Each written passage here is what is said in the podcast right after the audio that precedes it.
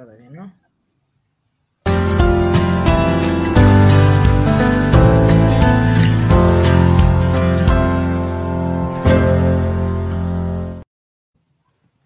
Hola, buenas tardes. Les da la bienvenida a su servidora Lucero Calderón Hernández a una emisión más de este su programa Construyendo Ciudadanía con Integridad, en el que abordamos diversos temas dirigidos a que todas las personas conozcan la importancia de involucrarse en las decisiones públicas, fomentar la participación ciudadana y sobre todo el valor de integridad en toda la población.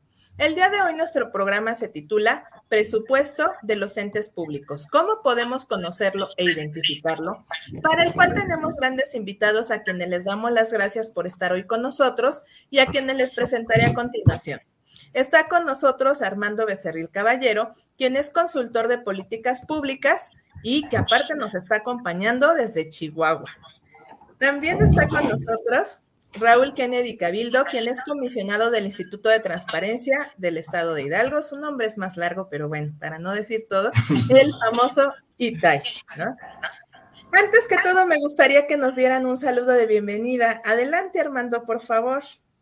Hola, Lucero, muchas gracias. Este, muy buenas tardes a ti y a todo tu querido público. Raúl, mucho gusto. Este, la verdad es que estoy muy entusiasmado. Es un tema muy interesante y es un tema del que creo nos va a dar mucho, mucho, mucho de qué platicar. No sé más o menos cuánto traigas tu planeado de tiempo, pero si me dan cuerda y no me detienen, aquí nos aventamos toda la tarde, ¿eh? no se preocupen. Esa es la ventaja de este programa generalmente decimos más o menos una hora, pero lo cierto es que generalmente siempre nos extendemos porque la idea es agotar las ideas. Así que tú no te sientas limitado, al contrario, siéntete libre de, ahora sí que de hablar todo lo, lo respectivo al tema, ¿no? Adelante, Raúl, por favor. Al contrario, muchísimas gracias. Igual, muchas gracias, este Lucero, aquí por la invitación. Armando, un gusto también, la verdad, tenerte aquí y bueno, pues compartir nuestros, nuestras ideas, puntos de vista, conocimiento. Entonces, yo encantado de estar aquí. Muchísimas gracias. Muchísimas gracias, Raúl. Pues para muchas personas hablar de presupuesto público parece algo muy complejo, ¿no? Y más cuando tratamos de descifrar la forma en que se estructura. A veces vemos estructuras claves y todo muy complejas y uno como ciudadano no siempre es tan fácil de entender, ¿no? A veces nos podemos perder entre tantos números e incluso podemos pensar que pues no tiene caso perder el tiempo viendo eso, ¿no? Pero realmente parte de ser ciudadano o ciudadana es involucrarnos y conocer pues cómo es que el gobierno se está gastando el dinero que al final ese dinero viene de la recaudación de nuestros propios impuestos, ¿no? Y sobre todo, ¿qué se está llevando a cabo y si esas acciones realmente están teniendo algún impacto y cómo nos están beneficiando a nosotros, ¿no? Existen algunas maneras que nos facilitan esta tarea para justamente identificar cómo se están gastando estos recursos. Y hoy hablaremos de algunas formas, tanto de cómo podemos consultarlo y algunas herramientas que tenemos para identificarlo. Entonces, pues me gustaría, Armando, que nos pudieras hacer el favor de, iniciar platicándonos pues acerca de, esto, ¿no? O sea, tú, tú que tienes gran expertise en la parte presupuestal, en los anexos y todo, te cedemos el uso de la voz. Claro, oye, muchas gracias, Lucero. Este, yo creo que tocaste un punto clave y es justo con lo que yo tenía más o menos planeado comenzar, que es como ese rechazo inicial que existe de parte de la ciudadanía a involucrarse en temas de presupuesto, porque es un presupuesto, el presupuesto, el tema de lo que es elaboración de presupuesto público y presupuesto basado en resultados es extremadamente técnico.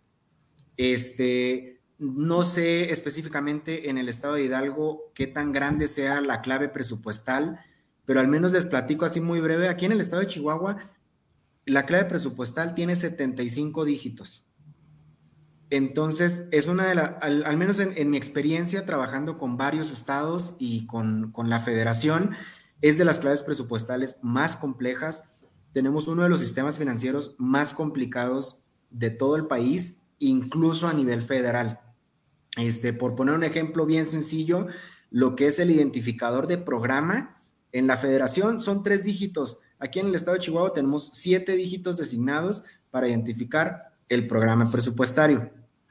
Y es esta parte donde resulta muy interesante de lo que podemos hacer nosotros este, desde la parte que nos toca, ya seamos servidores públicos o integrantes de alguna este, organización de ciudadanos, asociación civil, etcétera, y es el buscar herramientas y maneras de acercar el presupuesto a la ciudadanía. Les voy a platicar de, de algunos ejemplos, de algunos temas, algunas herramientas que hemos nosotros explorado aquí en Chihuahua que siento yo ayudan a romper esta brecha entre lo técnico y la ciudadanía. Y obviamente también vamos a platicar de en dónde se han quedado cortas desde mi punto de vista estas herramientas. La primera eh, ya la platicábamos en, eh, el previo, en, en el saludo, que es el tema de los anexos.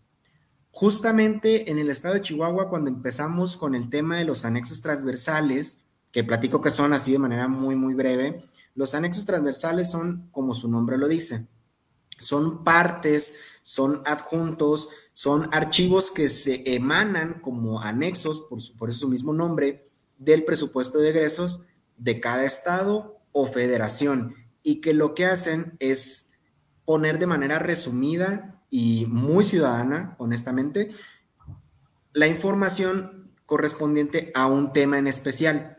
Se llaman transversales porque lo que hacen es agarran un tema, eh, los anexos transversales más comunes son el de eh, políticas de disminución de brecha de género, de atención a niñas, niños y adolescentes, atención especial a personas con discapacidad, personas indígenas.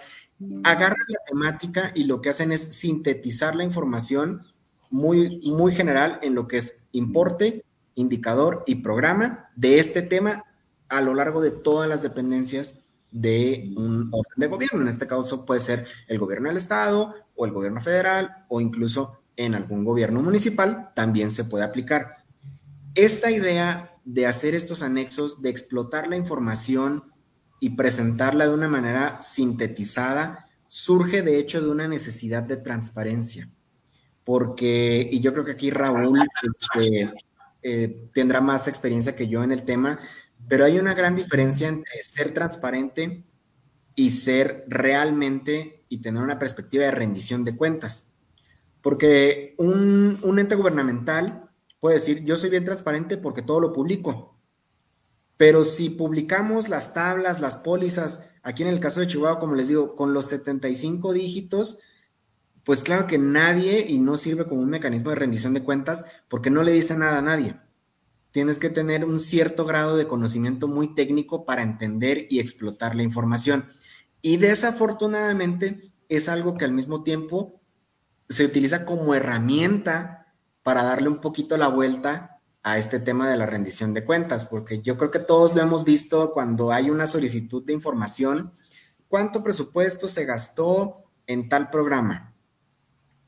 Siendo muy, muy, muy técnicos, a veces lo que se contesta desde, desde la parte gubernamental de autoridad es, ah, pues mira, ahí te va la tabla del presupuesto de egresos con todo el desglosado, todo, todo, todas las, cantidades del programa que tú solicitaste, ciudadano, que está haciendo uso de los mecanismos de tu solicitud de transparencia. ¿Y qué es lo que pasa? Pues ya no le entiendo, yo investigador o yo docente, académico o ciudadano, y ya, pues ahora sí que no tengo yo manera de realmente interpretar la información que se me está siendo proporcionada. Entonces, es por eso que los anexos surgen como esta idea de decir, vamos a agarrar los temas prioritarios en, el 2015 que empezamos aquí en, el estado de Chihuahua. Lo que empezamos fue eh, género y niñas, niños y adolescentes. Y al 2016 ya migramos un poquito a ir más allá a ir identificando temáticas de interés social, que en este caso particular el Plan Estatal de Desarrollo incluía, para decir, vamos a hacer anexos de temas de interés social para ir un poquito más allá, el no nada más reportar los 75 dígitos de la clave presupuestal con importes que a lo mejor a la gente no le dicen mucho. Porque vuelvo a lo mismo, tendríamos que tener cierto nivel de conocimiento en qué significa cada clasificador, cómo interactúan entre sí y cómo se estructura un presupuesto para realmente poderlo entender. Ahora, los anexos son muy interesantes, son una herramienta que ha sido muy útil en muchos temas. Sin embargo, como Lucero y yo lo, experimentamos en, carne propia, a veces impulsarlos no es tan fácil, eh, particularmente en, la, en la corrupción, no es tan fácil de impulsar, no es tan fácil que se adopten, porque rompen esta brecha entre lo técnico y lo realmente este, entendible, lo realmente, vamos a decir, orientado a una perspectiva de, rendición de cuentas, como lo es un anexo. Ahora, también otro tema en el que creo yo que se han quedado cortos los anexos es en el tema de la difusión.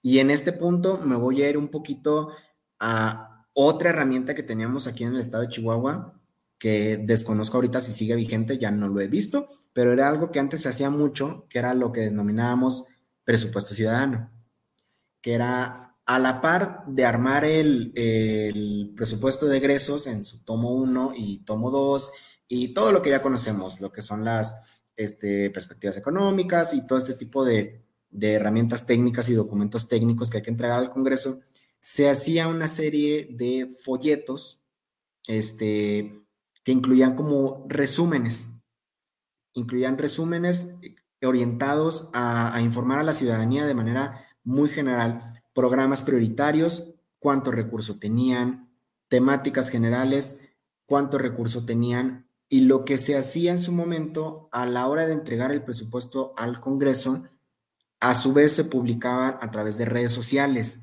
Esta es una liga, era una liga que te llevaba a un drive, a una especie de presentación, donde venía este resumen general de lo que era el presupuesto de egresos de ese respectivo año.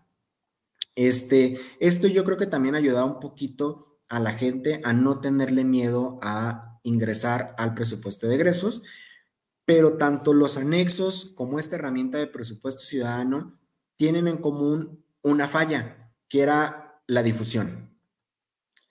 Siempre este, este tipo de herramientas tienen la limitante de que para accesar a ellas o para tener conocimiento de ellas, debes de tener cierto nivel de conocimiento del tema y sobre todo cierto nivel de interés del tema. Entonces, aquí creo yo que lo que nos anda haciendo falta este, eh, como autoridad en, todos los niveles es que así como se le da difusión a campañas, a la entrega de apoyos y otro tipo de cuestiones, debemos impulsar un poquito más la difusión a lo que es la información. O sea, eh, a lo mejor no es tan, ¿cómo decirlo?, tan llamativo como el tratar de difundir la entrega de un apoyo de algo tangible, como el difundir la información, pero sí es muy importante este, generar un poquito más de herramientas para que los ciudadanos tengan acceso y no solo aquellas personas que tienen cierto grado de interés o que se manejan en ciertos niveles académicos o en ciertas áreas de trabajo, porque podemos hablar un poquito de portales como Transparencia Presupuestaria, que son excelentes para la consulta de información, pero que conocemos, pues aquellos que nos dedicamos a, a esto, investigadores de políticas públicas, consultores, los mismos servidores públicos y académicos. Es muy poco común que un ciudadano que tenga alguna actividad económica diferente al tema que se refiere a gobierno, análisis de información y todos estos asuntos, realmente tenga conocimiento de que existe un portal como transparencia presupuestaria y sobre todo que sepa, vamos a decir, explotarlo de alguna manera. Entonces creo que también ahí entra un papel muy importante tanto de la autoridad, incluso me atrevería a decir yo hasta de asociaciones civiles, que trabajan en fomentar este, temas anticorrupción, temas de transparencia, temas de rendición de cuentas, esta parte de dar a conocer a ciudadanos de toda índole, de toda actividad económica, la existencia de estas herramientas. Porque además de estas herramientas, también podríamos platicar de este, cursos. Hay un curso muy, muy bueno que es 100% gratis, que se llama Cómo entender el presupuesto lo da la UNAM a través de la, plataforma de México X y es un curso muy sencillo, es, en línea, 100% a, a, los tiempos de la persona que decide tomarlo, pero vuelvo a lo mismo. la gente que sabe de la existencia de este curso son servidores públicos, docentes, investigadores y personas que realmente trabajamos dentro de este tipo de, temáticas y es muy, muy raro que nos lleguemos a encontrar alguna persona cuya actividad económica esté completamente separada del tema en este tipo de cursos. Entonces creo que ahí es donde está el reto mayor de cómo podemos hacerle desde el ámbito que nos encontremos para acercar un poquito más todas estas, todas estas herramientas, todo este cúmulo de información que existe allá afuera en este maravilloso mundo llamado Internet, para que cualquier persona pueda conocer y pueda hacer uso de dichas herramientas. Entonces, esa es la parte interesante y que es la que ahora sí me gustaría saber también su opinión. Yo creo Raúl como comisionado de, de un órgano garante de transparencia a lo mejor tendrá más conocimiento me gustaría también que me platicaran en Hidalgo qué hacen, cómo, cómo están las cosas en, este, en este tema de lo que es presupuesto, porque les digo, aquí en Chihuahua es muy complejo.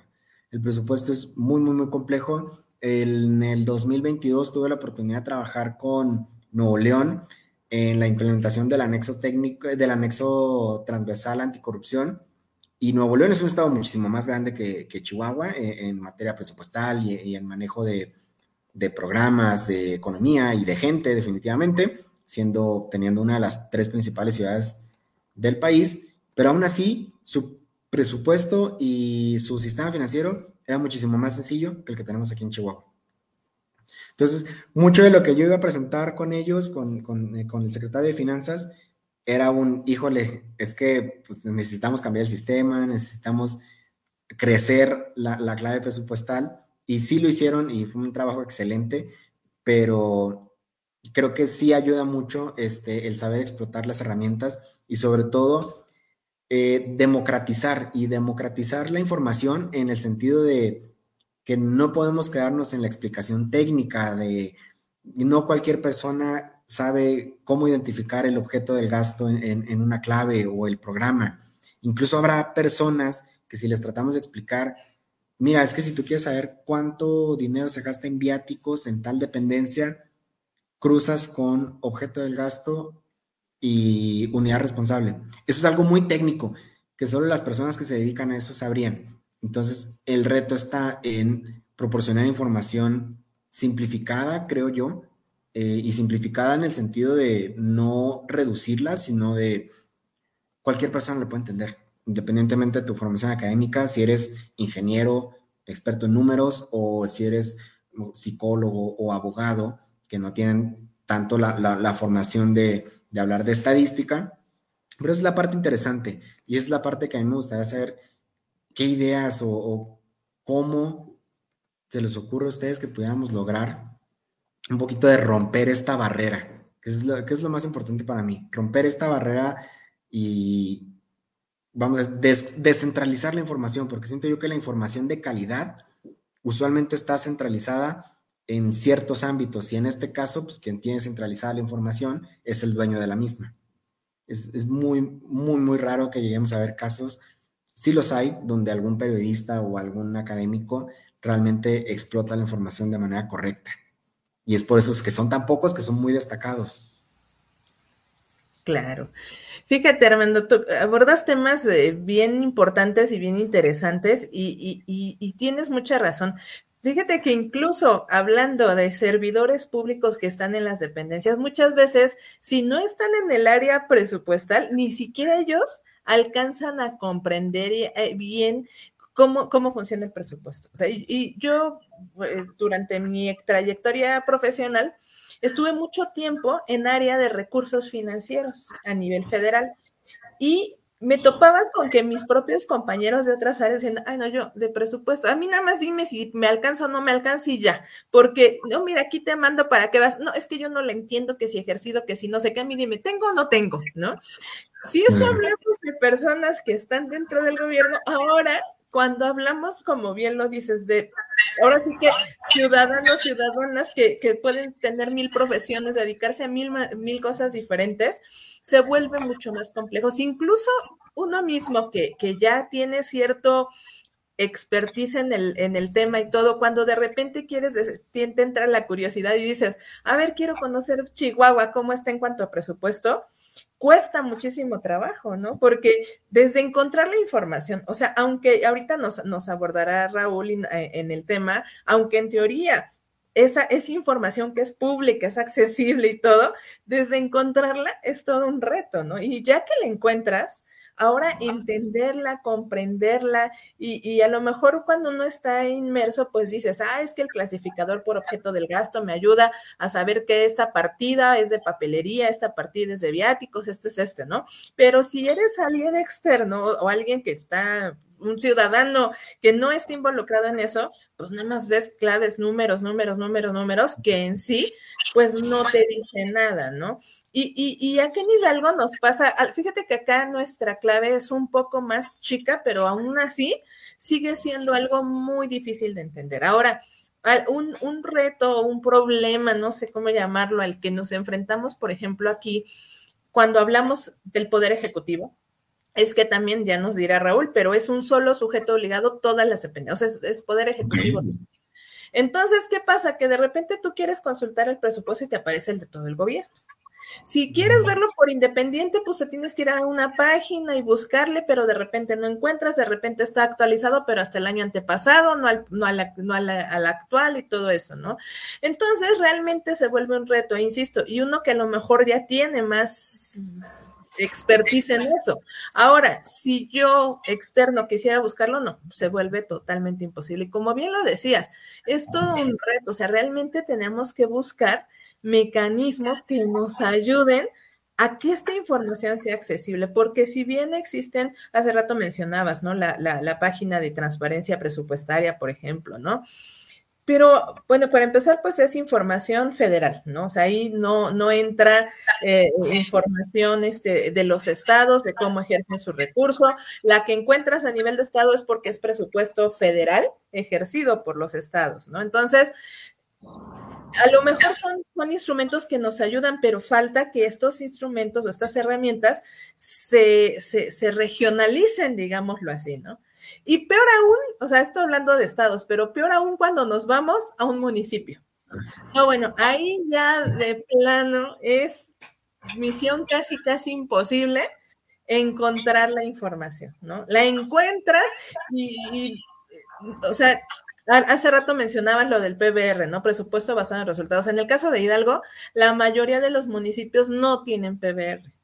La mayoría de los municipios, pues, tienen se, apegan al clasificador por objeto del gasto del Estado, pero a medias, ¿no? Porque de repente encuentra uno que, que, no, no está ni por programas, porque ni tienen programas presupuestarios, sino está en general. Entonces es imposible decir, a ver, ¿cuánto, se, cuánto de este, todo este recurso se gastó en obras? ¿O cuánto en cultura? ¿O cuánto en educación? ¿Por qué? Porque lo tienen como una bolsota, donde ahí van a jalando hombre, en los municipios está imposible, mm, sin decir nombres y marcas, pero en mis trabajos a, lo largo de, he visto municipios en la República que el, tienen PBR, pero lo que hacen, y esto yo lo supe de, la mano y de la boca directa de un presidente municipal, lo que hacen es, y era un municipio grande, es al, al cierre del año, sacaban todo lo que habían gastado, todas las metas que habían cumplido,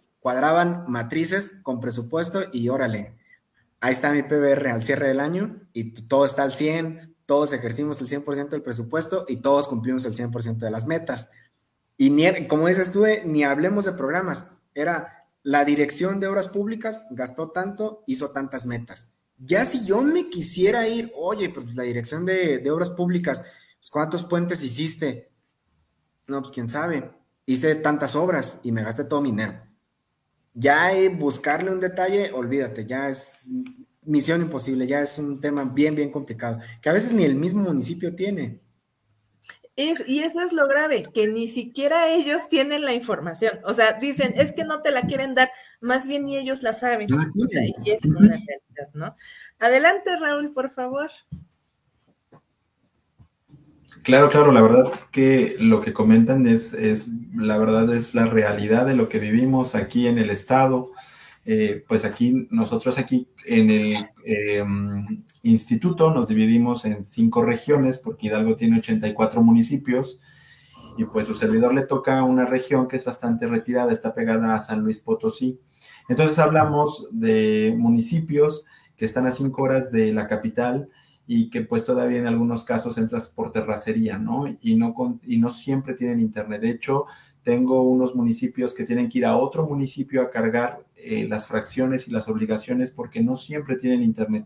Hay internet intermitente. Entonces, pues es un reto eh, platicarles de un presupuesto basado en resultados, de que ellos puedan a lo mejor pues tener la idea de cómo construir todos sus árboles, cómo poder llevar a cabo sus, sus metas, sus indicadores. Es, es un reto, la verdad. Nosotros, por ejemplo, en el caso, eh, obviamente, pues de, la Plataforma Nacional de Transparencia y de la página eh, institucional que deben de tener los sujetos obligados, pues tenemos obviamente eh, la fracción 21, que obviamente habla de lo que es la información financiera sobre el presupuesto asignado, ¿no? Que es lo que ahorita platicábamos, ¿no? Ahí tienen que estar los informes del ejercicio trimestral del gasto y tiene que estar conforme a la Ley General de Contabilidad Gubernamental, ¿no? Que eso es una parte importante. ¿Qué es lo que, digamos, presenta en este caso, bueno, para la ciudadanía que nos escucha? ¿Qué es, lo, qué es lo, los formatos que estamos presentando ahí? ¿no? Que es un presupuesto asignado anual, que es lo que debería de estar. Tendría que estar el ejercicio de los egresos, egresos presupuestarios y lo que hablamos de la cuenta pública, ¿no? Son como una de las partes que mencionamos. En donde hablamos también de una clasificación por objeto del gasto, que hablamos de un capítulo y concepto, que es lo que platicábamos. Y es muy técnico la información y que a lo mejor alguien que nos está viendo del otro lado me dice, no sé de qué está hablando, este, aquí te comisionado, pero bueno. Hablamos también de una clasificación económica que es por tipo de gasto, ¿no? La administrativa y, bueno, la funcional que es por finalidad y función, ¿no? Entonces, eh, menciono esta parte porque efectivamente, como bien lo comentaban ustedes, Armando, ahorita tú, Lucero, efectivamente no, no, no es digerible para la ciudadanía tenemos situaciones muy adversas, por ejemplo, los formatos, ¿no? Muchas veces algunos plasman ciertos formatos, ¿no? El estado analítico del presupuesto y van planteando diferentes formatos, no hay mucha homologación, a pesar que la ley ya nos va contemplando, ya tenemos un clasificador por objeto del gasto, pues la verdad es de que no, no todos lo están llevando a cabo. Ahora, la información que proporciona la plataforma, en el caso, por ejemplo, de nosotros, que sí da algo que son 139 sujetos obligados, Hablamos que tienen que tener un periodo de actualización de manera trimestral y habrá algunos que efectivamente, como hace un momento mencioné, van a tener que ser de forma anual. La ciudadanía puede consultar el ejercicio actual y todavía tendría que tener la información de seis ejercicios anteriores, ¿no? Estamos hablando de que como es muy importante esta fracción, que repito es la, la fracción en el caso de los lineamientos técnicos generales, que es a nivel nacional, que es la fracción 21, y bueno, bueno, obviamente ya cada uno en sus, en sus leyes locales de transparencia, ¿no? En el caso de Hidalgo es el artículo 69 de la ley de transparencia. Ya nos especifica que en este artículo podemos encontrar toda esta información. Ahora, bien lo comentó Armando, pues, ¿de qué me sirve poder descargar tanta información y tener seis años anteriores la información si no logro deducir qué me está queriendo decir? Si quiero yo hacer comparativos en el caso de otros sujetos obligados, pues muchos están hablando de peras, otros de manzanas, algunos, la Auditoría Superior ha procurado tratar ya como de homologar también ciertos criterios, sin embargo, no homologan completamente, ¿no? El presupuesto basado en resultados, me apena mucho decirlo, pero yo en mi caso tengo muchos casos en los que definitivamente no contemplan, no contemplan el presupuesto basado en resultados, no lo hay. No hay metas, no hay un plan institucional o un programa sectorial a, a mediano plazo, no contempla programas este, este, especiales, ¿no? O, planes institucionales de mediano plazo. Por lo tanto, no hay metas, por lo tanto, no hay, no hay PATs, hay POAs nada más, ¿no? Que son programas operativos, pero el programa anual como tal no está. Entonces, sí es todo un tema, la verdad, ¿no? Yo, yo ahí que, creo que a lo mejor es un punto clave y, esencial. A lo mejor a través de instancias, ¿no? Así como nosotros también que estamos en el Sistema Nacional de Transparencia, este el Sistema Nacional Anticorrupción, en el caso de los CPCs, hagan esas recomendaciones, eh, pues a lo mejor tal vez no vinculantes como tal, en donde podamos ya proponer a nivel nacional, porque ya se han hecho, ya se han tratado de hacer estos esfuerzos, de que ya sean formatos que sean con un lenguaje ciudadano, que en este caso, sí o que ya hablamos de un clasificador por objeto del gasto, por capítulo, partida, bla, bla, bla, pero que realmente ya tengamos un lenguaje muy ciudadano en donde literal nos digan, me, gasté 100 pesos en hoja blanca, ¿no? en 20 hojas blancas, o sea, algo muy digerible.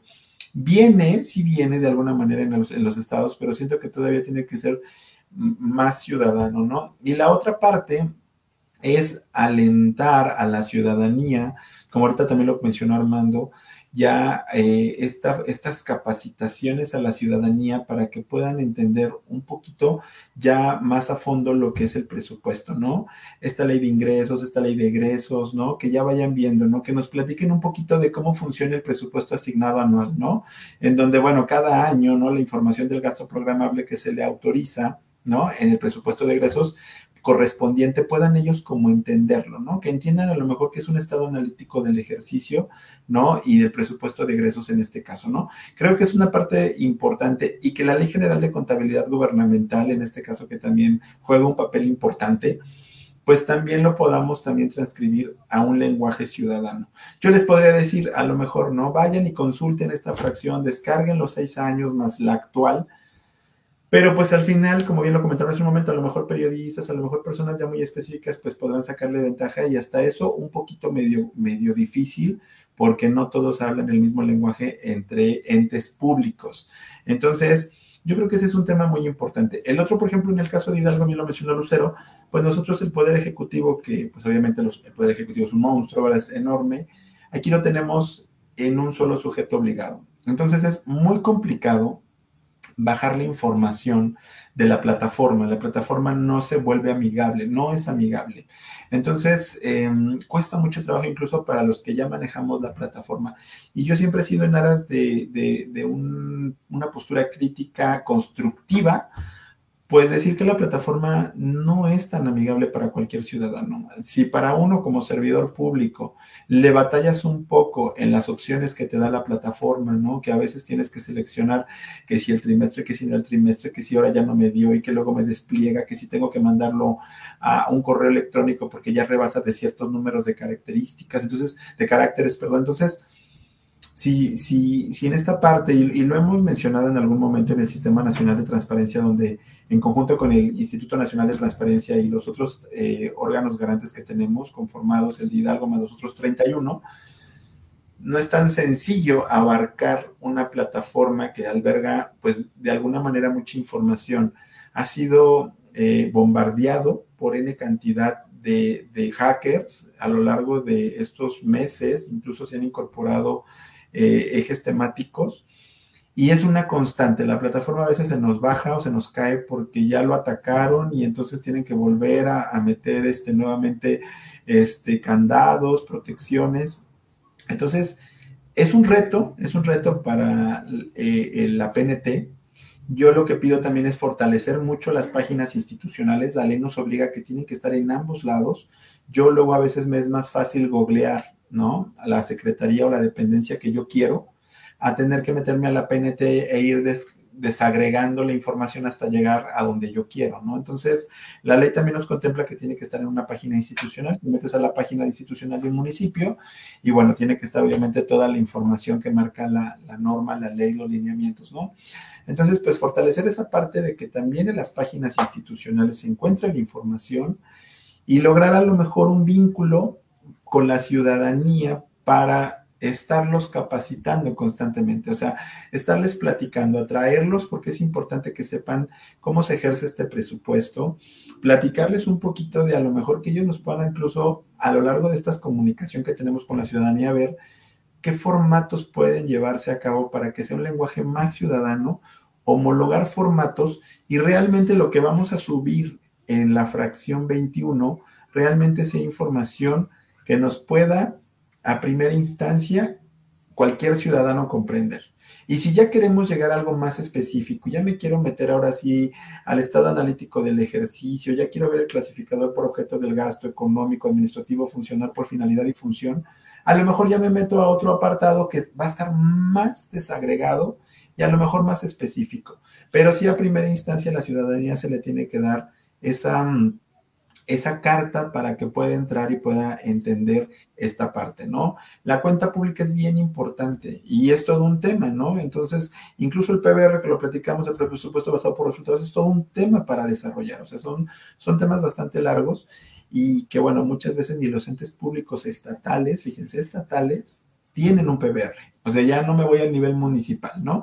Eh, su servidor en algún momento estuvo trabajando en la Secretaría de Cultura Federal y en la Secretaría de Educación Pública Federal y coordinaba el tema del presupuesto, ¿no? Y tan solo hacer adecuaciones presupuestales, que tener adendums, adefas, hablar de presupuesto en términos ya muy, muy, muy específicos, no es nada sencillo, incluso su servidor es economista y aún así yo, yo veía como el tema no es nada sencillo. Entonces, pues yo la verdad es que esa parte la recomendaría mucho que a lo mejor a través del Sistema Nacional Anticorrupción se puedan llegar a estos acuerdos y estas propuestas por parte incluso de los comités de participación ciudadana o incluso ahorita lo que platicaban también con Armando que ha propuesto y que tienen este, estas iniciativas, que realmente se hagan estos webinars, ¿no? O que podamos platicar con la ciudadanía, hagamos grupos con la ciudadanía, metamos al sector también a lo mejor que, que tiene que ver a lo mejor con el educativo, con el profesional, con el que es de casa y de hogar, ¿no? Con incluso con la gente que a lo mejor tiene secundaria, prepa, no sé y que hagamos estos, estos grupos y que logremos sacar diagnósticos de cómo podemos llegarle a la ciudadanía para que tengan un lenguaje,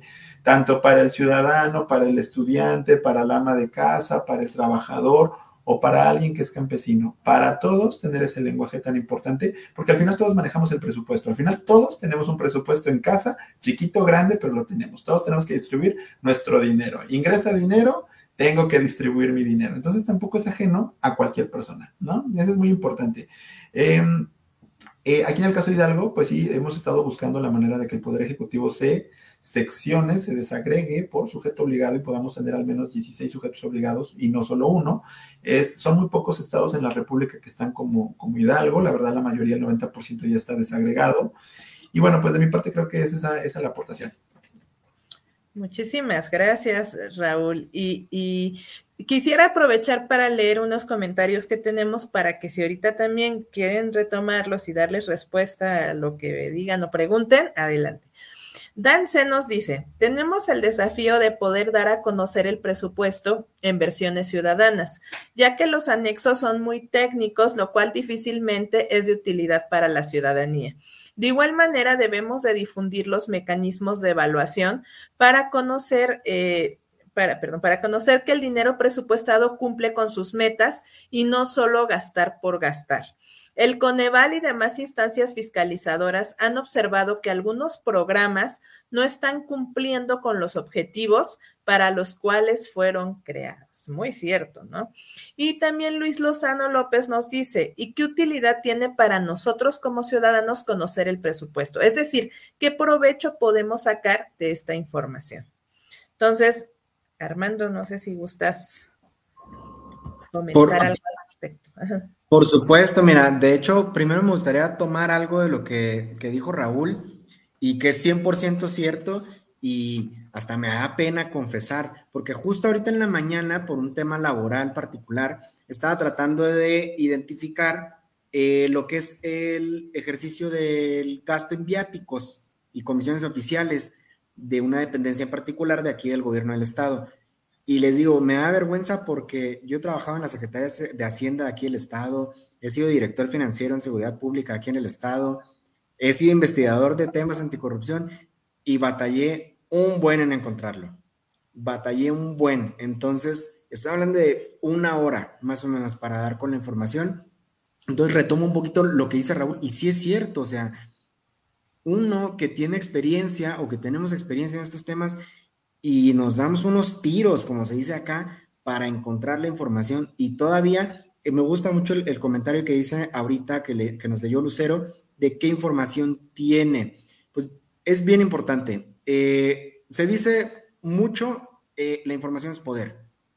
Entonces, la información en materia presupuestal nos ayuda mucho, aunque pareciera obvio, a combatir la desinformación porque constantemente eh, los gobiernos de los tres órdenes, municipal, estatal y federal, están reportando, están dando a conocer cifras, pero ¿qué tan verídicas son estas cifras? qué tanto estamos jugando con el presupuesto, porque al final del día, como toda estadística, está susceptible al manejo de este, quien la presenta. Pongo un ejemplo. Yo como ciudadano quiero saber cuánto está gastando el gobierno del estado, del estado que yo que sea, de donde yo sea, en salud.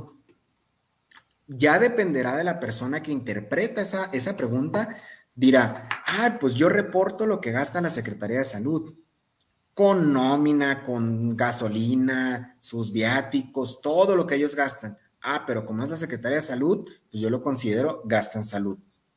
Pero no es así. A lo mejor todo ese presupuesto no tiene un impacto en lo que es en realidad el sector salud, ya que si nos vamos a tratar de identificar, ok, la Secretaría de Salud gasta tanto realmente en servicios médicos, tenemos algunas otras dependencias que el Instituto Estatal de Salud, en el caso aquí de Chihuahua es Instituto Chihuahuense de Salud, tenemos servicios de salud del Estado, tenemos el Instituto Municipal de Pensiones, el Pensiones Civiles del Estado.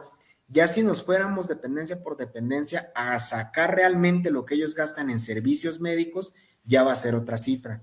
Pero depende del uso que le querramos dar. Podemos dar un número sin mentir necesariamente, pero sí estamos jugando con la información. Entonces, el conocer este tipo de herramientas nos ayuda a combatir esa parte, al qué tan real o qué tan verídicas son las cifras que nos están proporcionando las autoridades. Y otro tema que este, quería tocar ahorita y se me olvidó 100%, el año pasado, antepasado, teníamos un proyecto Allí estábamos platicando en Etos de hacer un proyecto de una especie de índice de transparencia en los estados. Desafortunadamente por temas variados no, no prosperó en materia de financiamiento, pero la idea principal era revisar qué tanto realmente son transparentes los estados, no solo en materia de cumplimiento de sus obligaciones, sino en temas muy básicos. Por ejemplo, me topé, la gran mayoría de los estados publican su presupuesto en PDF. Entonces, ya de ahí es un, sí está muy padre que esté publicado, tablas, el detalle, pero si no lo puedo explotar, es un punto menos, por decirlo de alguna manera, en lo que sería transparencia proactiva, porque esa es otra. Muchas veces únicamente publican a lo que están obligados. Entonces, vuelvo a lo que decía al principio, una cosa es ser transparente y una cosa es realmente tener una perspectiva de rendición de cuentas. Entonces, el conocer este tipo de herramientas de cómo ciudadanos podemos explotar y hacer uso de esta información es lo que puede llevar a empujar y a impulsar lo que es la rendición de, cuentas. Ya decía Raúl ahorita, eh, las instancias como CPCs, este, asociaciones civiles, tienen un papel muy importante. Incluso yo aquí en, el estado de Chihuahua, porque desafortunadamente creo que hay como dos a nivel estatal, asociaciones que toquen este tipo de temas, pero algo de lo que hemos platicado en diversos foros, en, en webinars, es que realmente estos temas no le competen nada más a asociaciones civiles que toman temas anticorrupción, fiscales, de cuenta gubernamental. Es llevarlo un pasito más allá a si yo tengo una asociación de búsqueda de desaparecidos es vital, es importantísimo que yo sepa cuánto realmente el gobierno invierte en el tema que yo como asociación estoy también tratando de impulsar. Entonces, es, ver también la utilidad que nos da a nosotros desde nuestra tinchera. Les platico así súper rápido. Acabado de fundar con unos, con unos eh, amigos, unos colegas, una asociación eh, enfocada al fomento de la pesca deportiva. Entonces, yo lo traduzco a un tema personal y digo, ok, yo desde mi papel como cofundador y tesorero de esta asociación, ¿cómo me ayudaría a conocer estas herramientas? Pues muy básico. Mm, desde esta trinchera que nos toca del fomento de la pesca deportiva en el estado, de la conservación de hábitats y cuerpos de agua, es identificar cuánto ejerce tanto el municipio como el estado en mantener los cuerpos de agua. Y ya una vez que revisamos nosotros que nos cobran que el permiso de pesca, que todo esto es, ¿a dónde se fue ese dinero? Porque en teoría debería de regresar a la misma finalidad para la que vaya, está destinado. Y es el conocer este tipo de herramientas, este tipo de fuentes de información, nos puede llevar a decir, oye, ¿sabes qué? Pues realmente, autoridad, no estás cumpliendo con lo que estás informando. O, ¿sabes qué? Yo como asociación o como ciudadano me estoy viendo afectado porque lo que estás invirtiendo en dicho tema es insuficiente comparado con otro tipo de gastos. Entonces, todo esto al final del día eh, es información que nos sirve desde el ámbito en el que nos encontremos hasta por temas de, conocimiento general, incluso o si nos afecta en el ámbito de nuestras labores, es algo que nos puede ayudar mucho a tratar de impulsar una mejora.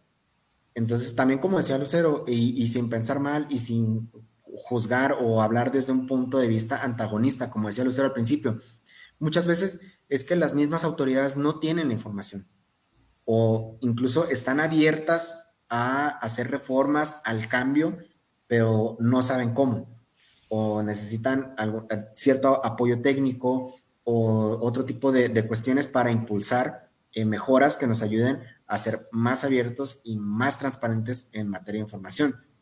Y yo creo que yo no le veo ninguna desventaja a saber más.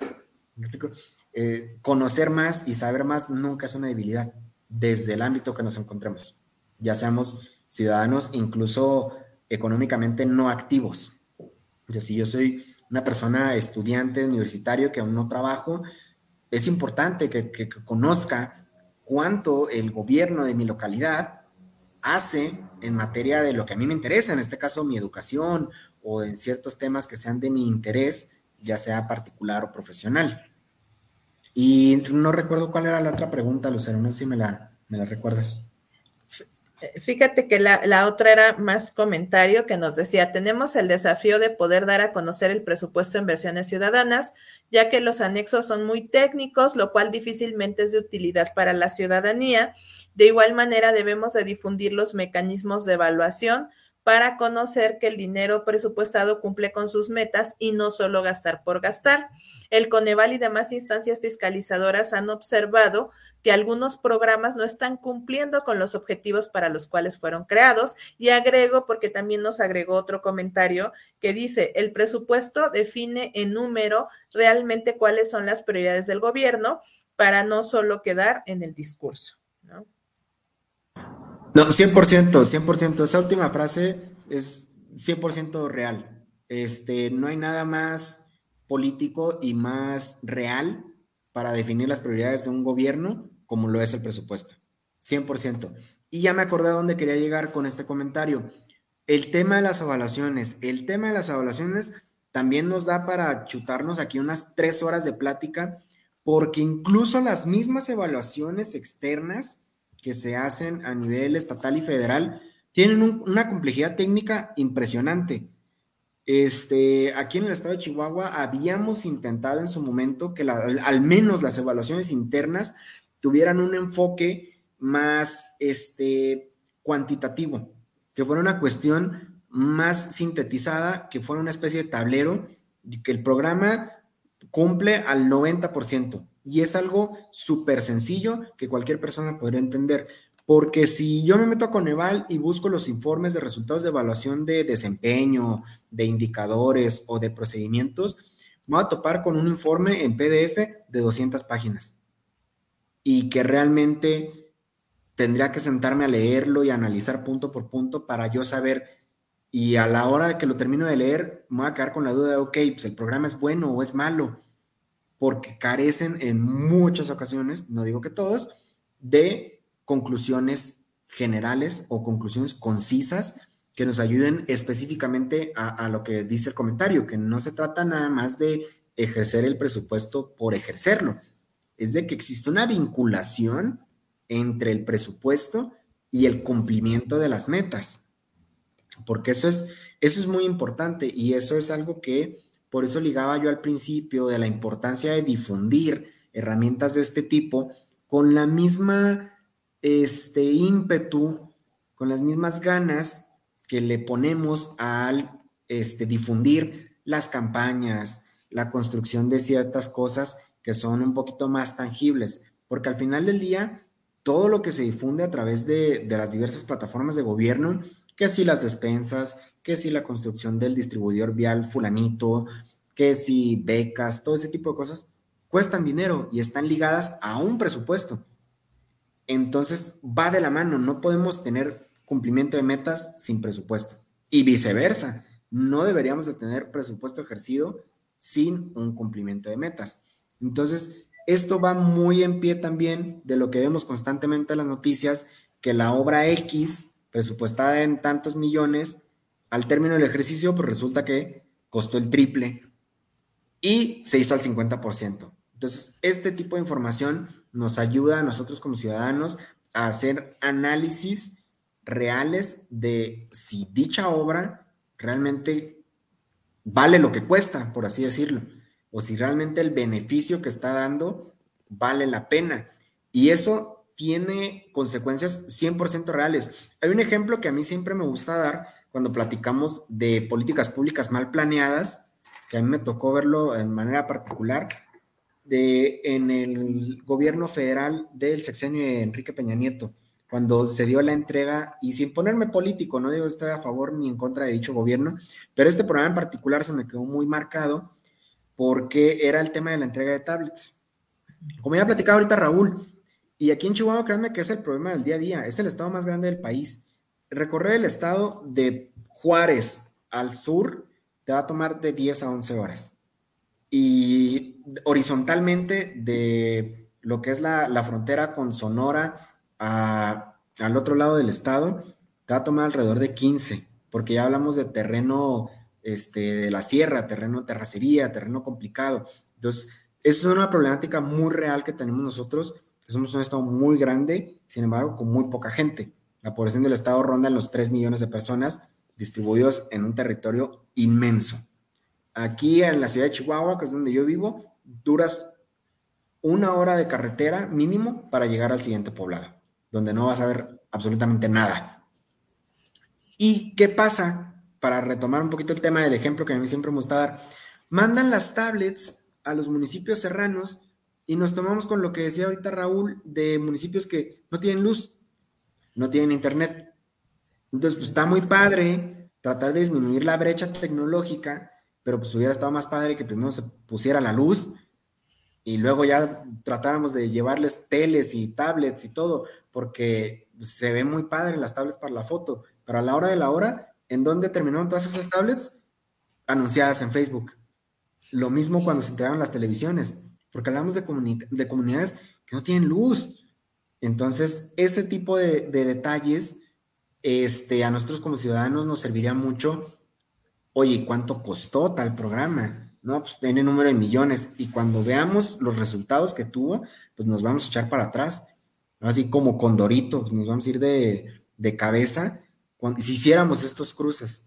Y, se trata de que, como eh, venimos diciendo a lo largo de esta plática, que no solo las mismas personas que estamos dentro del tema y que a lo mejor nos interesa o, nos gusta o por trabajo lo tocamos, sepamos estas cosas. Creo que es algo, un tema de interés general. Y, créanme que, si lo abordamos de esa manera, es algo muy, muy, muy impactante y que sí realmente despierta el interés de mucha gente. Yo daba clases, bueno, todavía, clases de títulos de crédito en el Instituto Estatal de Seguridad Pública aquí del Estado. O sea, mis alumnos son básicamente policías municipales, ministeriales, estatales y bomberos. Y cuando yo platico con ellos este tipo de cosas, les interesa y mucho, porque les ayuda a ellos a empezar a generar criterios propios acerca de las políticas que impulsa el gobierno municipal, estatal y federal. Y ya ellos y ellos mismos me lo han dicho a veces, ya no se van tanto con pues, lo que dice el medio fulano, que a lo mejor está en contra del gobierno y le va a echar, echar, echar, o con el otro medio, el de enfrente, que está a favor del gobierno y todo es lindo y, muy bonito y todo funciona. Entonces ya empiezan a tener un, una mente un poquito más crítica en cuanto a lo que son los programas gubernamentales de los tres órdenes de gobierno. Entonces creo yo que ese es el beneficio que nos da a nosotros como ciudadanos el conocer este tipo de herramientas. Incluso en materia de transparencia, a explotar más la, la, herramienta, la plataforma nacional y sobre todo me gusta mucho lo que comenta Raúl también de las páginas institucionales, porque creo que es algo que se ha hecho por la obligación. Y ahí están porque como bien comentas tú, estamos obligados. Pero creo yo que mientras más uso le demos la gente que está fuera de estos ámbitos de conocimiento, más van a mejorar porque hay que generar retroalimentación. Así como ahorita decíamos, la plataforma nacional de transparencia está bien complicada. Entonces, creo yo, mientras más gente fuera de nuestro ámbito, de, de nuestros conocimientos en materia de cuenta gubernamental, la empiece a usar, van a poder retroalimentar a aquellos que están en una posición de, de poder o en una posición de ejercer algún cierto tipo de, de iniciativa de mejora es que se puede llevar a cabo de mejor manera. Lo mismo los portales locales de que la página de transparencia de la Secretaría de Desarrollo Social. Mientras más gente fuera del mismo gobierno la use, más podemos retroalimentar de si es funcional, si es amigable, si no es amigable. De hecho, parte de lo que queríamos hacer con Etos era, eh, este índice era eso, prácticamente calificar qué tan amigable es para el ciudadano los portales de transparencia y la información que transparentan este, los entes públicos, porque ahí es como podemos ir viendo y no va a haber un cambio si no existe una retroalimentación. Entonces, mientras no tengamos más gente usando estos mecanismos y diciendo, levantando la mano y diciendo, oye, es que esto no está claro, pues así se van a quedar.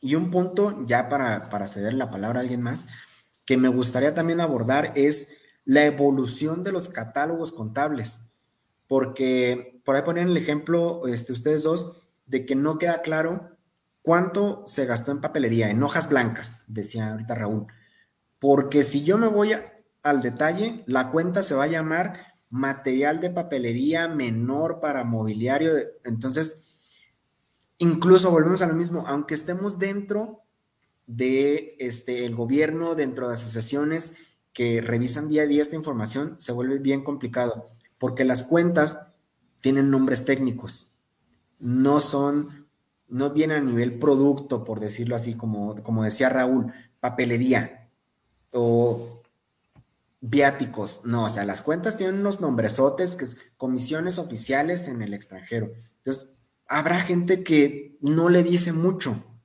y que creo también deberíamos de evolucionar a tener un catálogo simplificado de cuentas para poder, vamos a decir, poner, no en materia de contabilidad gubernamental, sino en materia de transparencia proactiva dirigida al ciudadano, de qué significan estas cuentas. Porque eso ya es ir un pasito más allá si realmente queremos informar a la ciudadanía de en qué gastamos. Pero bueno, ya no acaparo tanto el, micrófono, les digo, si me dan chance, aquí nos aventamos. Eh, muy cierto, y mencionas puntos bien importantes. Y por ejemplo, hace rato que mencionabas la parte de los, ah, de los anexos, por ejemplo, ¿no? Ya, ya lo decía Armando, tuvimos la, la oportunidad justamente de coincidir y de conocernos porque dentro de la Comisión de Indicadores desarrollamos la guía para, eh, bueno, estuvimos impulsando de muchas formas que eh, la, implementación del anexo transversal anticorrupción, ¿no? Y por ejemplo, un problema al que se enfrentaban y, que, que, nos comentaban, por ejemplo, Jalisco se me quedó muy grabado, ¿no? Jalisco es un, un, estado que ya tiene este, este anexo, ¿no? Entre muchos otros. Pero ¿qué pasaba? Que de repente nos decían, oye, pero es que aquí resulta que está hasta la agencia de bosques, por ejemplo, ¿no? Y, y entonces, o sea, o sea, etiquetan recurso en materia anticorrupción en una agencia de bosques donde su razón de ser no tiene nada que ver con la materia anticorrupción y no dudo que lleven a cabo alguna que otra acción, pero realmente no son de impacto. Entonces, muchas veces resulta que inflan el presupuesto, ¿no? O sea, ah, no, es que estamos gastando los miles de millones de pesos en anticorrupción. Pero cuando te pones a desagregar, te das cuenta que el 90% de ese presupuesto son sueldos ¿no? Otro porcentaje son este mobiliarios, entonces, y cuando te vas a realmente saber cuánto de ese recurso realmente se aplicó en proyectos, programas para combatir la corrupción, resulta que es una mínima parte, ¿no? Entonces, a veces, pues yo no sé si como convenientemente, ¿no? Pues es esa parte de hacer tan complejo, ¿no? Que uno como que no termine de comprender y te vas con la finta de decir, no, sí, son los miles de millones y resulta que no son los miles de millones, son unos cuantos pesitos los que realmente se están yendo a esa materia, ¿no? Y así como pasa en esta materia anticorrupción, les aseguro que así pasa en muchas otras materias, ¿no? De repente les dicen, es que tienes que etiquetar recursos para tal cosa, ¿no? Para, no sé, atención de niños, niñas y adolescentes. Y resulta que etiquetan recursos que ya saben que se van a gastar eh, porque tienen que hacer algún, no sé, alguna, alguna, algún material de publicidad que a lo mejor ni siquiera es para ese fin, pero bueno, lo etiquetan y dicen que de ahí se lo gastaron y no se lo gastan. Entonces, cuando nosotros como ciudadanos nos involucramos y empecemos a preguntar y empezamos a meternos, vamos cerrando la brecha para que también este tipo de prácticas ya no sean tan comunes, porque si entonces empezamos a preguntar y empezamos a cuestionarnos, oye, pero ¿qué hace la agencia de bosques en materia anticorrupción? Pues es cuando empiezan a decir, ah, bueno, sí, ya se dieron cuenta que no va por ahí, ¿verdad? Entonces, es parte también de, esa importancia de nosotros, pues buscarle. Y, y aunque en primera instancia sí es, y ya coincidimos los tres en que es información a veces tan técnica que es muy difícil de entender, cuando ya nos empezamos a involucrar, nos vamos dando cuenta que pues realmente tiene una, o sea, sí tiene un porqué, tiene de dónde, y, pero sí, definitivamente hace falta, ya lo comentaban Raúl, lo comentaba Armando, instrumentar este, pues, eh, proyectos, mecanismos o cosas así que nos ayuden a que como ciudadanos comprendamos, entendamos y sepamos leer el presupuesto, ¿no? Adelante, Raúl, por favor.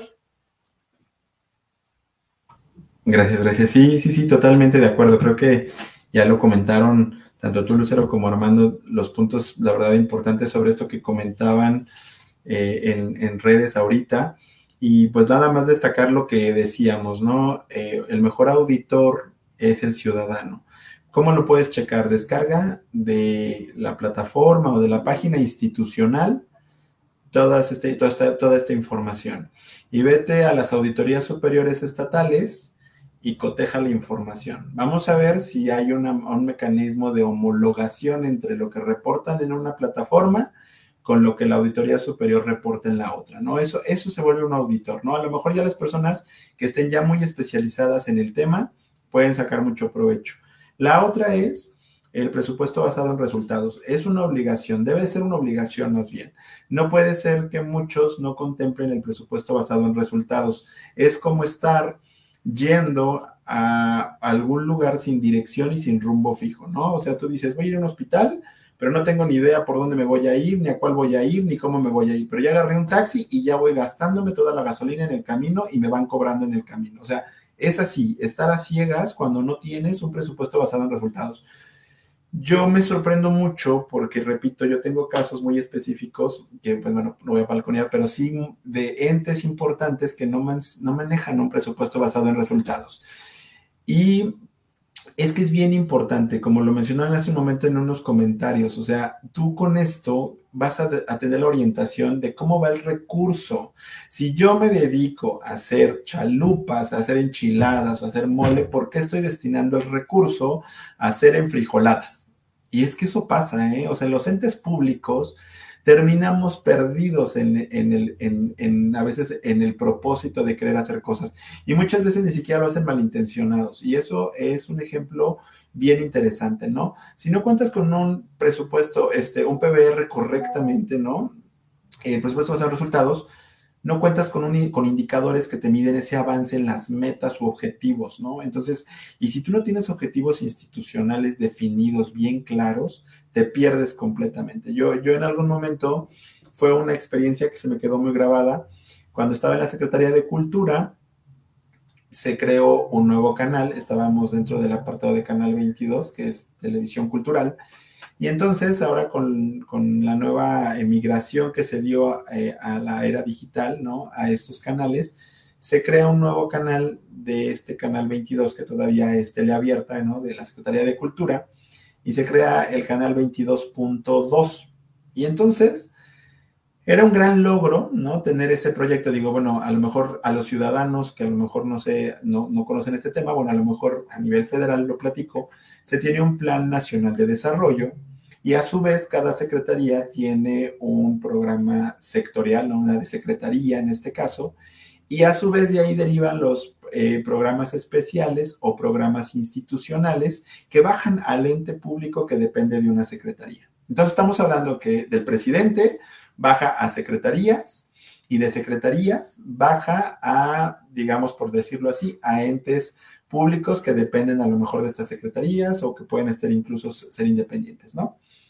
Y dentro de este teníamos hasta ese nivel, ¿no? Y hablando de uno, dos, tres, el cuarto nivel, teníamos un plan institucional de mediano plazo, que en este caso era televisión metropolitana. Entonces, la función pública, obviamente, cuando ya vamos a hacer los informes, pues yo tengo que llegar con mi programa, ¿no? Mi programa anual de trabajo y decir, ¿qué crees? Este programa anual de trabajo abona a, a mi plan institucional de mediano plazo que a su vez abona al programa sectorial y que a su vez abona al Plan Nacional de Desarrollo, ¿no? Entonces vamos divididos por ejes, vamos divididos por líneas de acción, estrategias, y muy emocionados presentamos que ya hay un nuevo canal, ¿no? Es un gran éxito para, para tenerlo como, como, como un logro a destacar cuando se iba a hacer el informe. Y resulta que Función Pública nos dice, eh, pero ¿en qué parte de tu plan institucional de mediano plazo, en qué eje me lo vas a alinear este logro? No, bueno, no entra en ningún eje, pero no importa, porque es un gran logro. No, no está contemplado dentro del plan, eh, el, programa institucional de mediano plazo. No te podemos valer esto. Incluso si estás ocupando un recurso para el que no planeaste, estás haciendo daño al erario público. Fíjense la gravedad del asunto. Y entonces, destinar todo este recurso a este nuevo canal y este nuevo éxito que no venía planeado y que no se hizo una modificación correcta en el tiempo presupuestal adecuado, podía generar fincar responsabilidades a servidores públicos que lo hicieron con toda la finalidad de generar ese, ese, ese fortalecimiento en la cultura mexicana, ¿no? Entonces, es importante realmente que, entes como, y lo repito porque a mí siempre se me ha hecho un papel muy importante los comités de participación ciudadana, independientemente de que a lo mejor les quieran agarrar un tema político mediático, que puede ser muchas acciones, muchas recomendaciones vinculantes, no vinculantes, y una de ellas es el presupuesto basado en resultados. Yo no puedo estar sentado en esta butaca si no tengo ni la más remota idea a qué me dedico.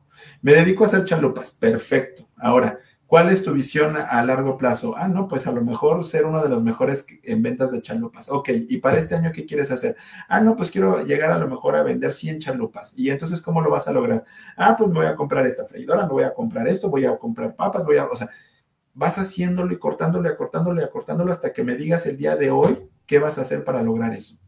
Si tú no tienes presupuesto basado en resultados, estás a ciegas haciendo lo que te pasa, lo que te va ocurriendo en el camino y apagando bomberazos en cualquier momento. Y eso es bastante grave. Entonces, es una parte bien importante que logren generar sus árboles, que logren generar realmente, ahí es cuando te das cuenta cuál es la naturaleza del ente público. O sea, el ente público no es porque se me ocurrió decir, ay, falta una Secretaría de Salud, no, vamos a inventar una Secretaría de Salud. Claro que no, viene de necesidades que requiere la ciudadanía.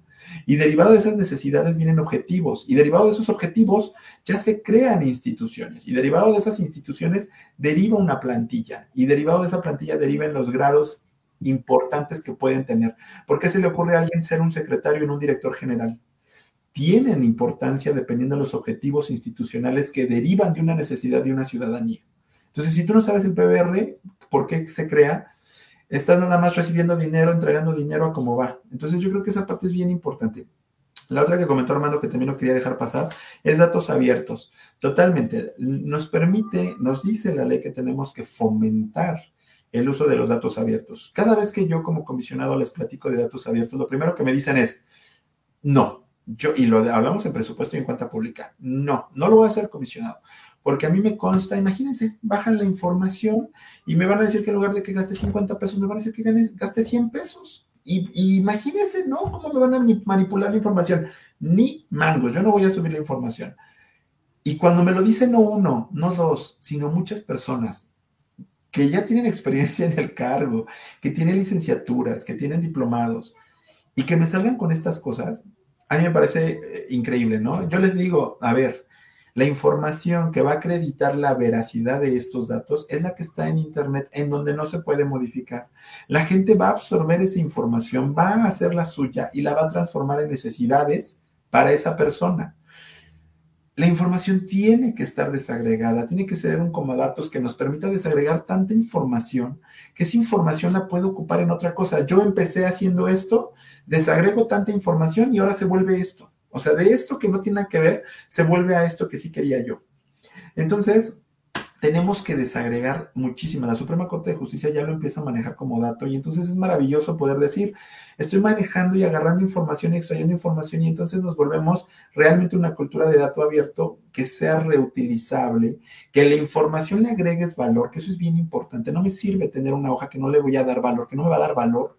Tenemos que asignarle valor y que sea para beneficio de la ciudadanía. Eso es un tema y un proceso que, este, que, ciudades, este, países como Colombia, España, ya manejan esto, ¿no? Entonces, el, dato abierto sí es bien importante y no nada más para los estudiantes, es para muchísimas personas que pueden hacerlo, sector industrial, sector productivo, o sea, de todos podemos encontrarlo. Entonces, bueno, esa parte también. Y la otra parte de la transparencia proactiva es bien importante. Hay transparencia proactiva. ¿Qué te parece si hoy subimos la agenda del secretario? ¿No? Y esa es transparencia proactiva. ¿Cómo ves? ¿No? Y la subo aquí en esta pestañita en la página institucional y ya es transparencia proactiva. Error, la transparencia proactiva no es eso. La transparencia proactiva viene de una obligación que tiene ya el ente público y que tiene que registrar. Es decir, es decir, por ejemplo, ya muchos entes públicos a nivel nacional, en su servidor trabajó en, función pública, la federal, federal, y se implementó el control interno a nivel nacional.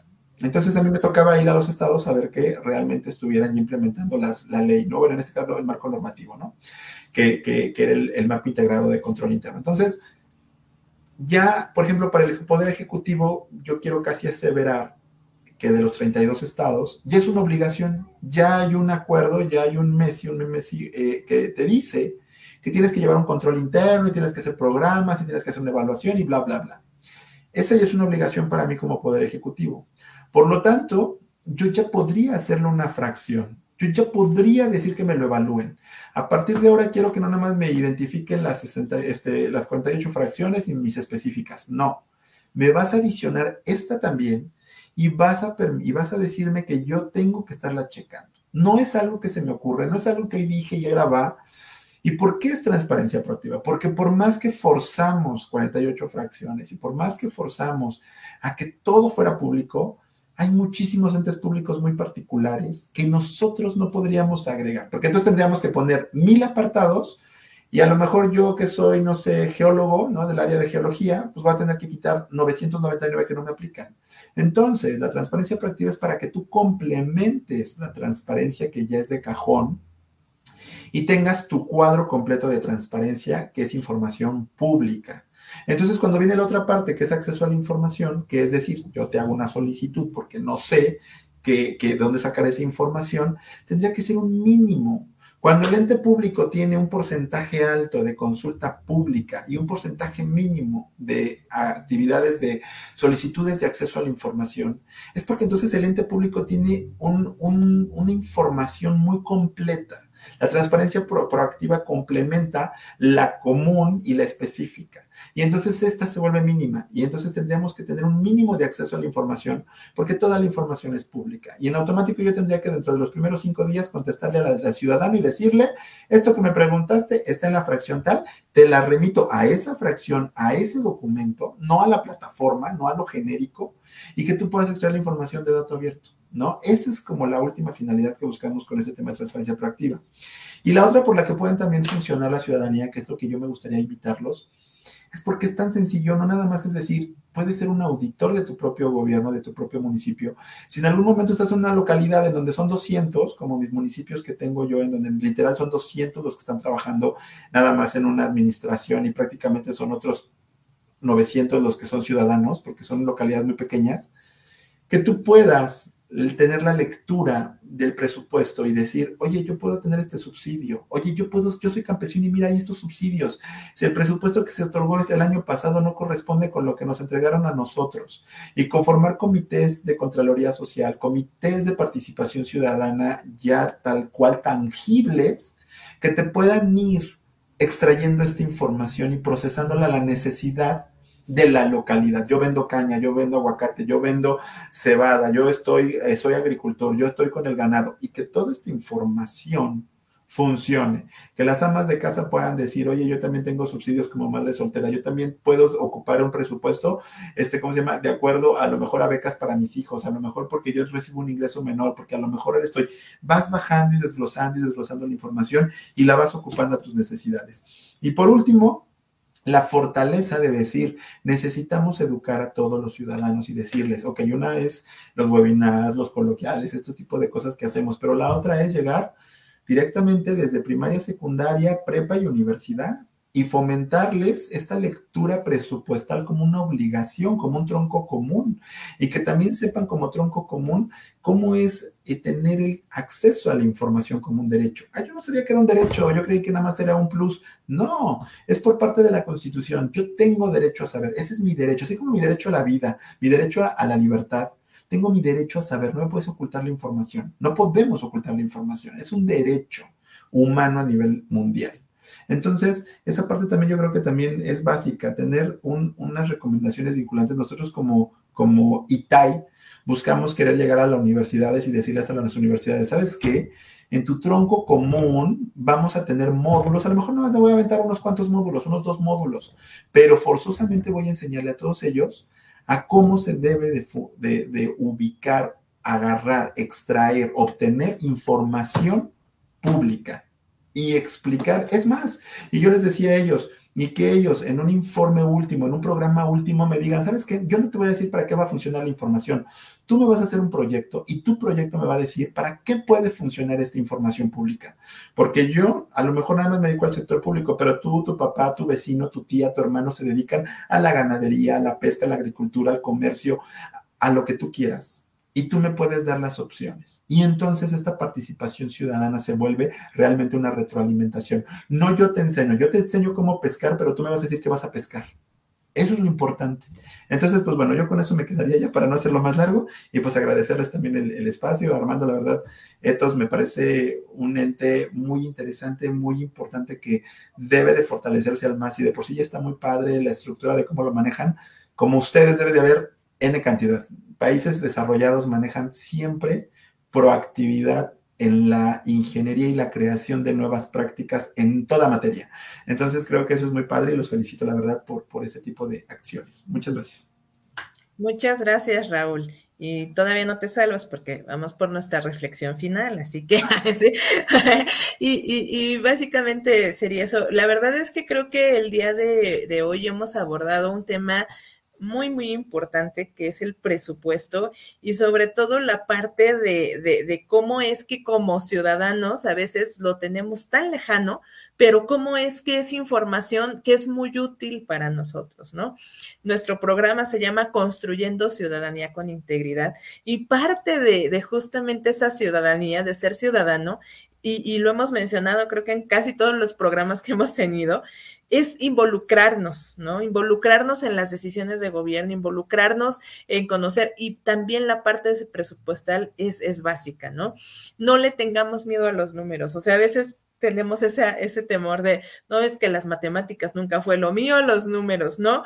Pero ya lo mencionaba hace rato Raúl, todos estamos inmersos en el presupuesto porque en nuestra casa recibimos este dinero, lo gastamos, lo, destinamos y hacemos nuestros cortes para ver cómo vamos y todo. Entonces, ese mismo principio es el que se aplica en el gobierno y es importante que le demos esa importancia, ¿no? Entonces, eh, me gustaría ahora sí que nos regalaran su reflexión final. Adelante, Armando, por favor.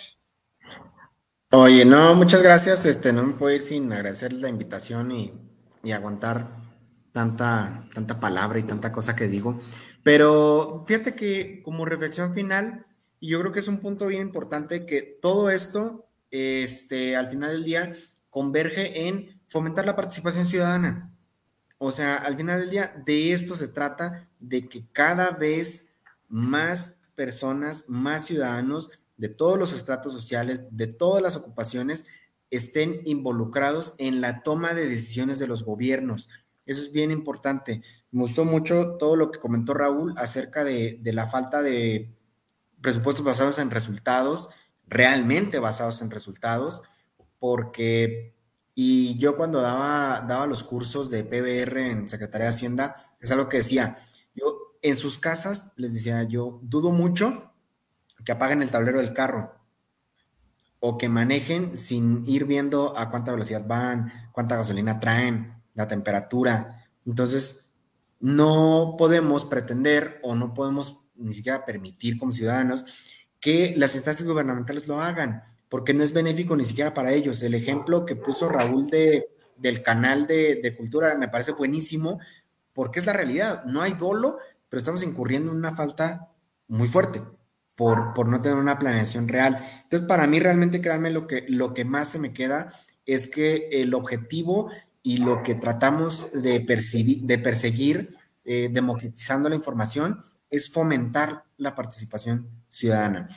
Lo decía al principio y, lo repito, este, que esto no se quede nada más en las instituciones y asociaciones y grupos de ciudadanos que manejan ya temas de, de cuenta gubernamental y de recursos y anticorrupción, que se expanda a asociaciones de todo tipo, a instituciones de todo tipo y a que como ciudadanos identifiquemos cómo me afecta y cómo me beneficia el presupuesto de los tres órdenes de gobierno, porque independientemente sí o sí aportamos a través de nuestros impuestos y pues tiene una afectación. Eh, eh, es muy común que la gente dice, no, es que a mí no me gusta la política, yo por eso no, no me meto.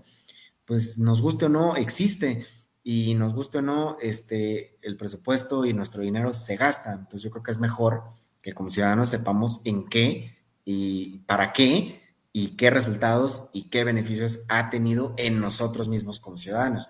Entonces yo me quedaría con eso, es bien importante y, creo que el objetivo primordial o el objetivo final de todo esto es que fomentemos una mayor educación con perspectiva de participación ciudadana. Muchísimas gracias, Armando, y de verdad te agradecemos mucho eh, que hayas podido estar con nosotros hoy, pues, y, créeme que no hay palabras que sobren en este programa porque todo, todo nos abona, todo nos da y, y todo nos enriquece, ¿no? Adelante, Raúl, por favor. Gracias, muchas gracias. Pues igual, yo creo que fíjense que igual que, Armando coincido con esa parte que dice él de participación ciudadana, creo que sí, totalmente estoy de acuerdo con esa parte. Eh, eh, es, es, es, bueno tener estas áreas de expresión, ojalá que muchos a lo mejor comités de participación ciudadana nos dieran la apertura, ¿no? Así como tú lo haces aquí en Hidalgo, porque al final de cuentas el programa se transmite en diferentes plataformas, ¿no? En iTunes, en Amazon, en, en este, ¿cómo se llama? En Spotify, o sea, y sí, y sí vas diciendo, ¿no? Ay, a lo mejor yo estaba buscando esta parte, no sé, música, qué sé yo, lo que fuera, me apareció este podcast y de repente me quedé escuchándolo, ¿no? O sea, fomentemos esta cultura por todos los medios y yo creo que esta parte de, de, de, la educación, la cultura a la ciudadanía es básica e importante. Entonces, bueno, pues yo, yo me quedo con esa parte y bueno, pues agradecerles nuevamente por lo del espacio. Muchas gracias. Muchísimas gracias, Raúl. Y, bueno, ya lo mencionaba justamente Raúl, nuestro programa eh, es, subido a, a, las plataformas, les, entonces pues también les, les damos las gracias a las personas que tuvieron la oportunidad de seguirnos en vivo, que participaron con sus preguntas, sus comentarios y también a aquellas personas que posteriormente podrán seguirnos a través de nuestro canal de YouTube o en las diferentes plataformas de podcast. Nos pueden encontrar en la que ustedes gusten, ahí nos encuentran Spotify, Apple Podcast, este, hay, este, TuneIn, este, Radio, bueno, en la que ustedes gusten, ahí nos pueden encontrar. Les agradecemos mucho y bueno, después de habernos tomado prácticamente un mes de, de, vacaciones del programa, lo hemos retomado y el siguiente jueves esperamos contar con su participación. Les agradecemos muchísimo a todas y todas el habernos acompañado el día de hoy.